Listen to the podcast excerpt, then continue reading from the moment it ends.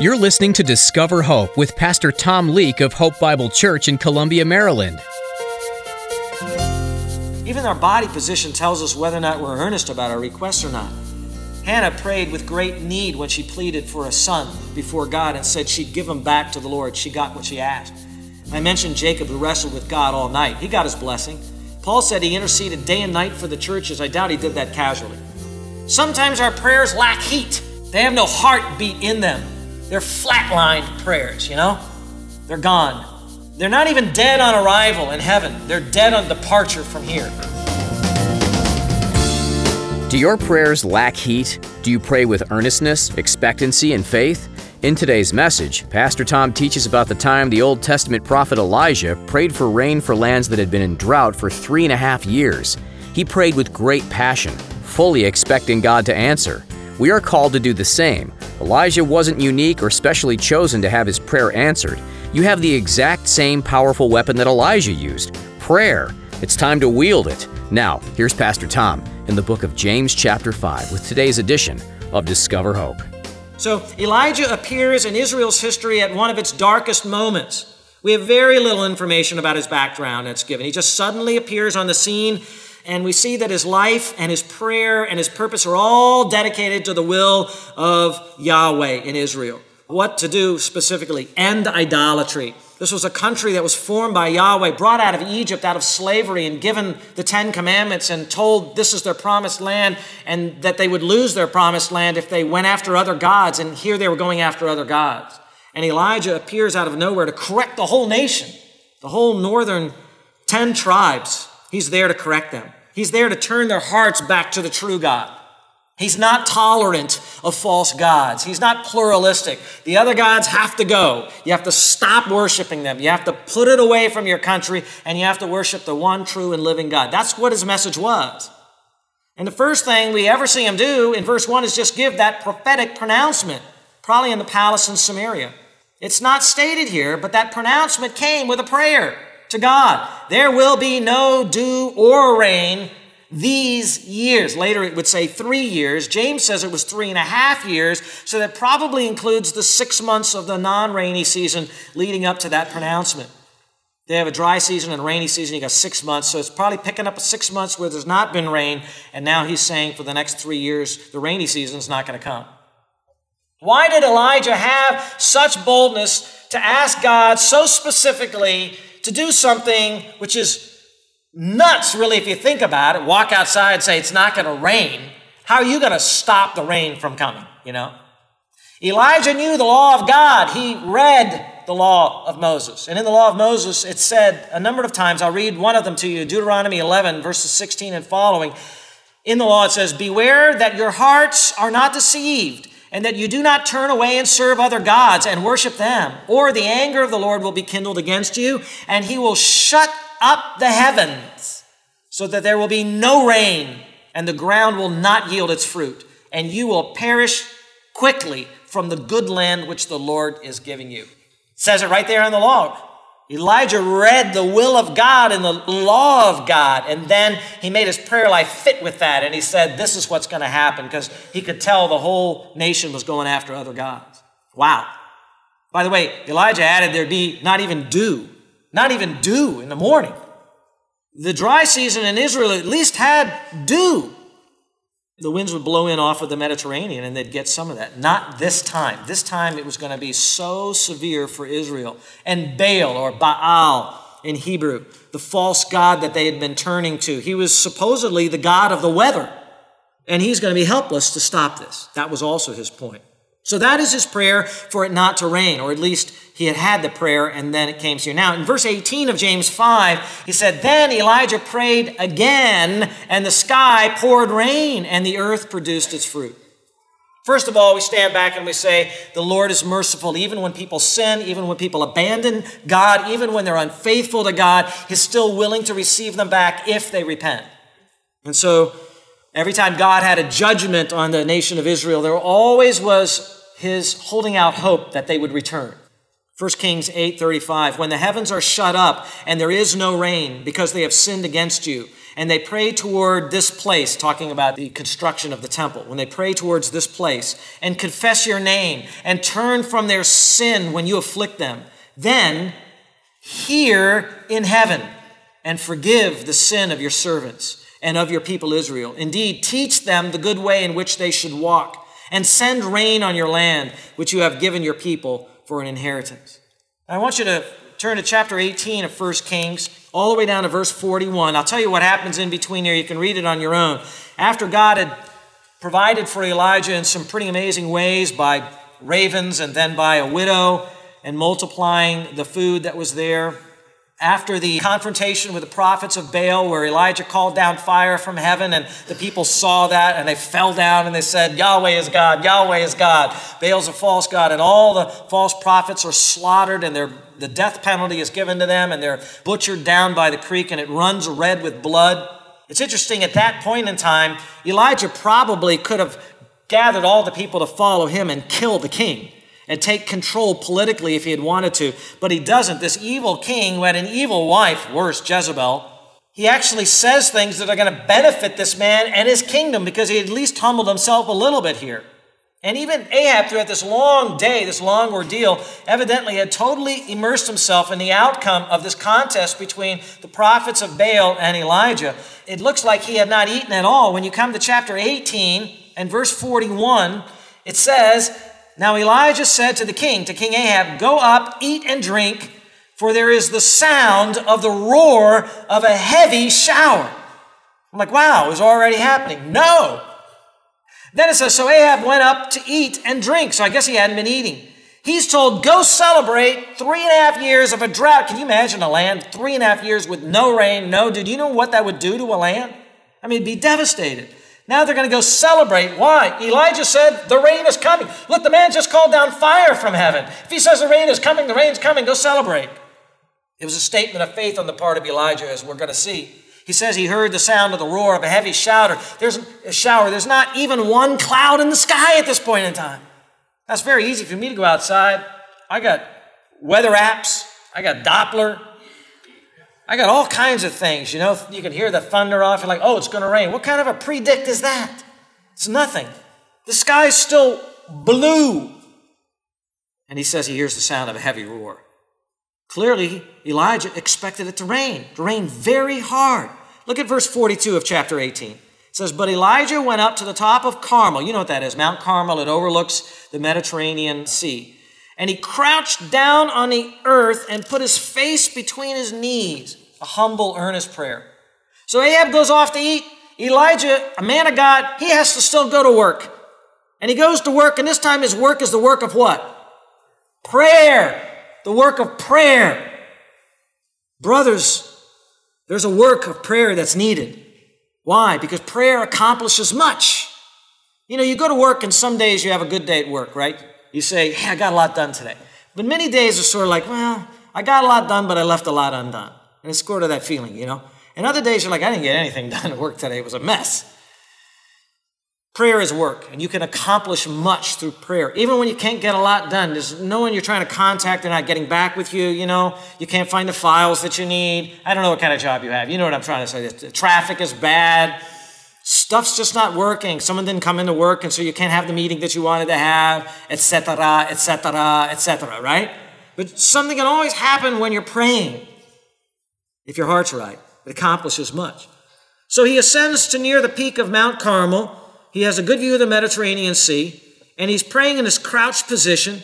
The words are not expressed, but it must have gone something like, Now, Lord, now that the people have turned back to you, please send the rain.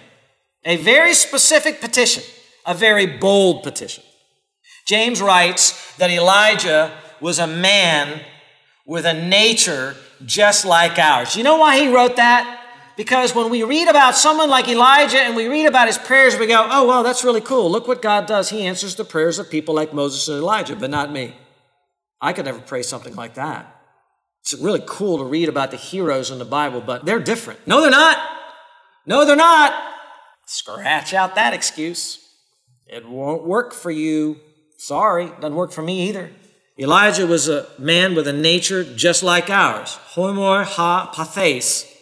Like nature or like passions. What does that mean? Elijah was born in sin like all the rest of us were? Elijah was mortal like all the rest of us? Elijah descended from Adam like all the rest of us, or descended from Adam and Eve?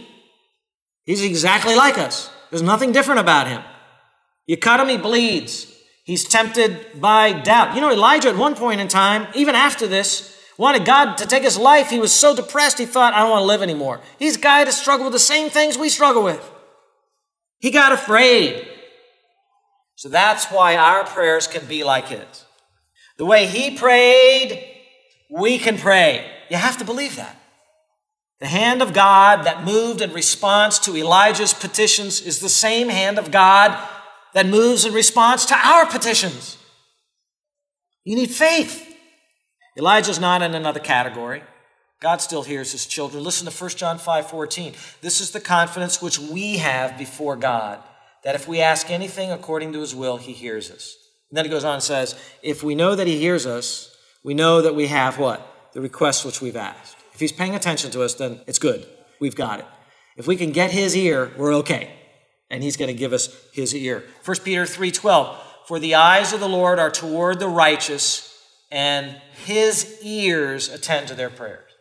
Well, God is ready to attend to your prayers. His ears are bending low to hear. He wants you to pray.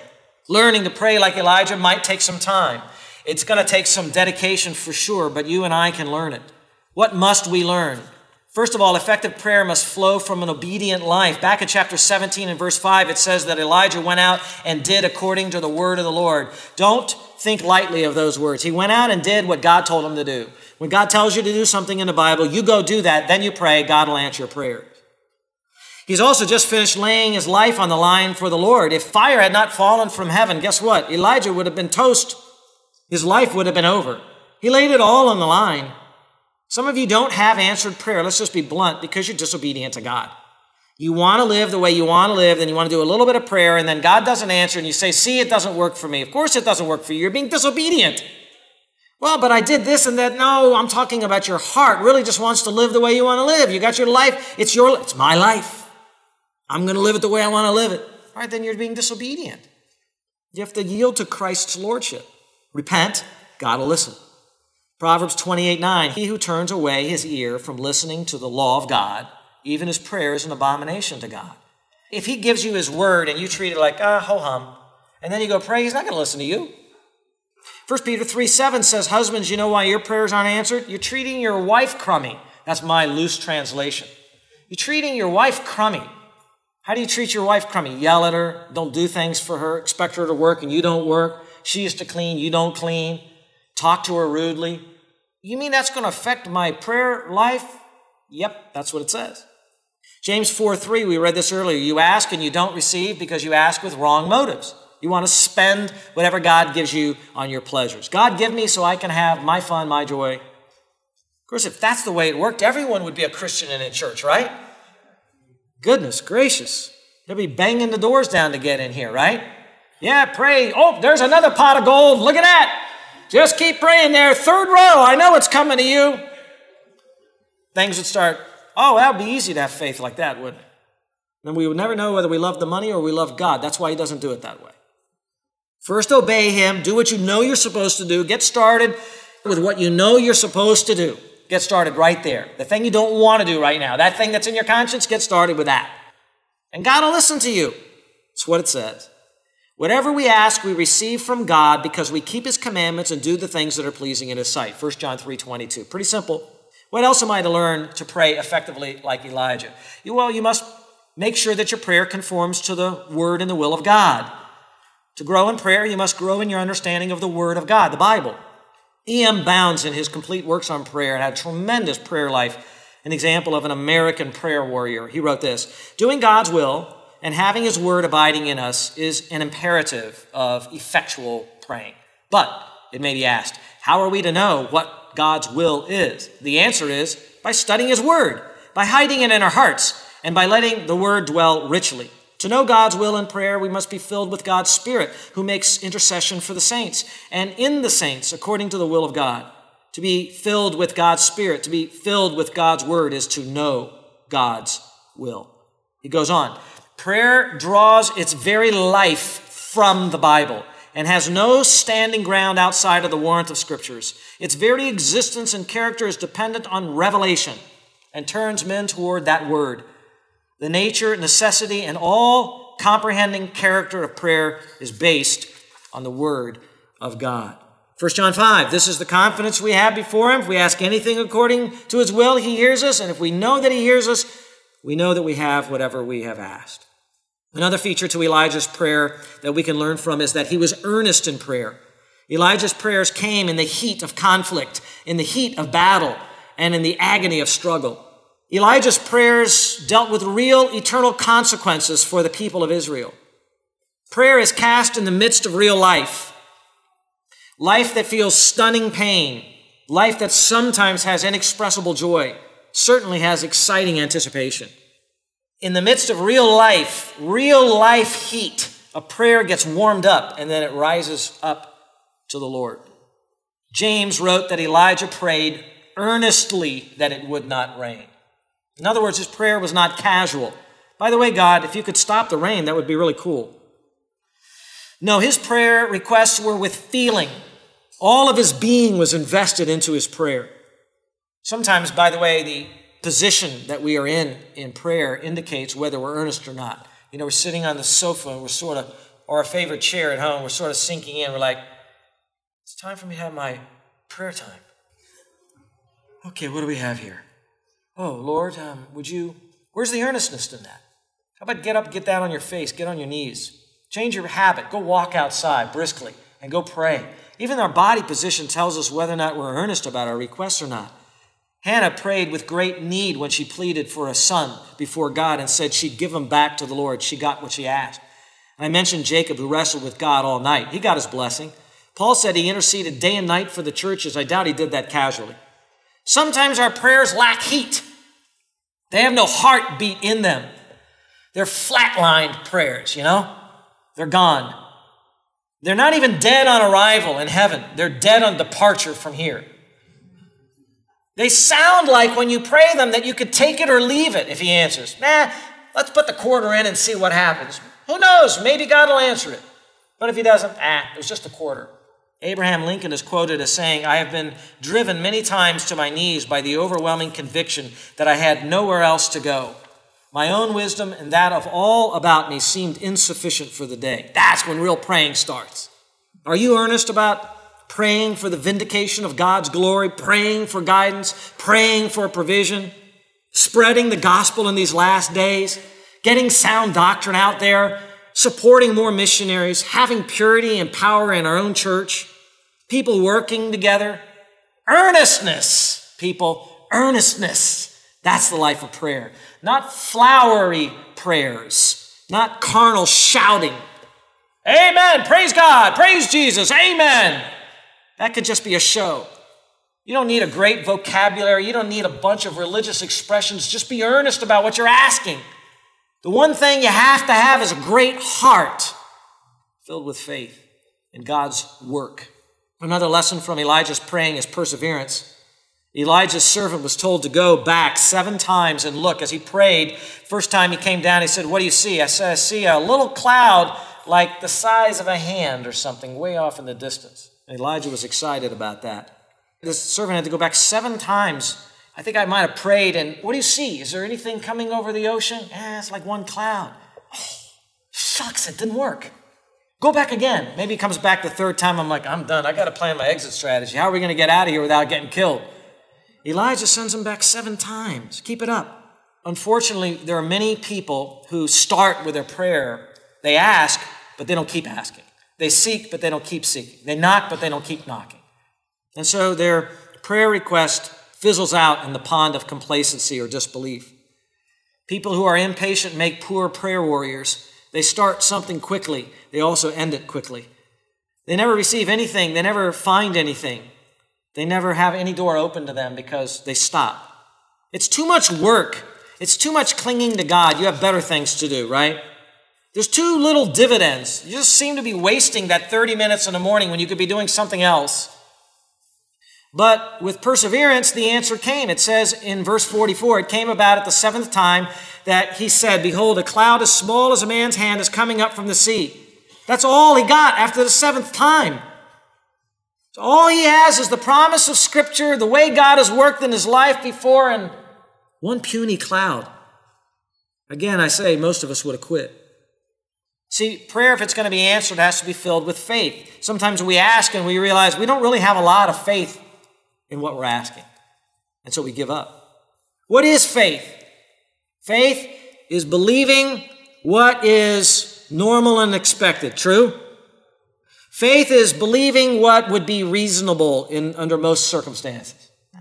Faith is believing what's not seen, what doesn't look possible. That's faith. That's praying in faith. Hebrews 11:1 says faith is the assurance of things hoped for, the conviction of things partially seen, not seen, not seen. Elijah prayed this request not just earnestly, but with believing expectancy. He knew the power of the living God. Prayer not filled with faith is talking to a God without understanding his power and his plan. It's praying while doubting, it's being double minded. Elijah, again, he sees the small cloud off in the distance and it looks like a little hand. And again, I say what we might have said is something like, It was a dud. My prayer produced nothing. But he sees it and he knows that's only the beginning of a massive answer to prayer. And so he says, Go up and say to Ahab, Prepare your chariot and go down so that the heavy shower does not stop you. It hasn't rained in three and a half years. There's dust all over the place, and he's worried about the chariot getting stuck in the mud. That's how confident he is. Tell the king to get going. It's going to rain, and it's going to rain really, really hard. And look what happened, verse 45, if you're still there. In a little, while the sky grew black with clouds and wind, and there was a heavy shower. It took just a little while, it says. And then that storm developed, probably supernaturally, over the ocean and slammed into the coast. The clouds were thick, the wind was strong. More importantly, the rain came down in torrents. And here we see what James had said the effective prayer can accomplish much. One petitioning man, one on a mountain in the midst of a drought, and the drought is ended. How? By prayer. It works. Prayer can accomplish much. Prayer can accomplish much in our lives too.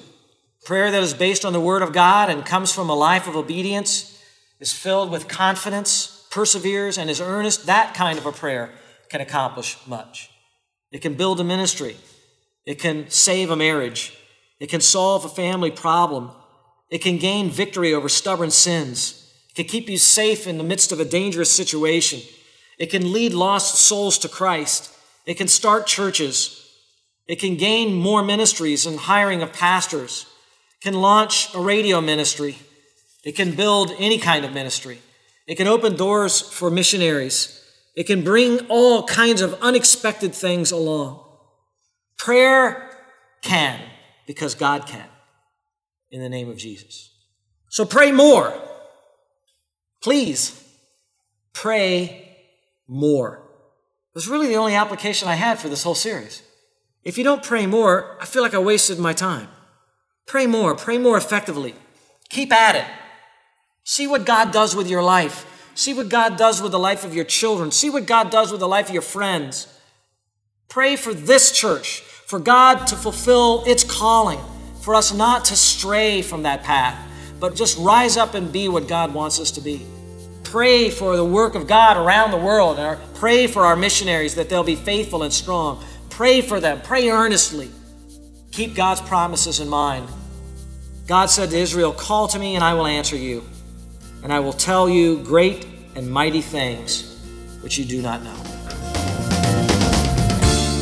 What an inspiring message about the importance of prayer. Do you feel challenged by today's message from Pastor Tom? You heard about the incredible answer to Elijah's prayer that God provided. Remember, Elijah was a sinful human just like you. He was not extraordinary or an exception.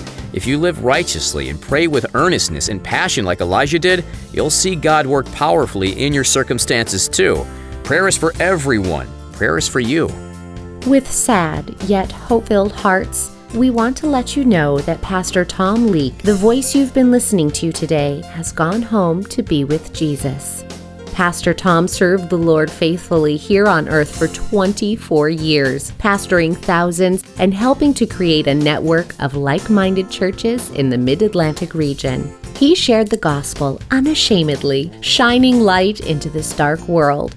Pastor Tom will be missed, but we rejoice that he is healed and with his Savior. If you would like to learn more about Pastor Tom and his legacy, visit hopebible.org. Now, here's a preview of the next edition of Discover Hope. Be sure to tune in next time to Discover Hope to hear Pastor Tom teach more about the book of James.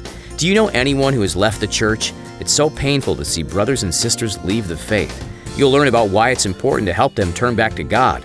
You'll hear what you can do to aid in helping those who have strayed away from the truth and find their way back. That's all the time we have for today. Thanks for tuning in for this edition of Discover Hope. You can listen to more messages from this and other books of the Bible by visiting hopebiblechurch.org. And be sure to join us again right here on Discover Hope.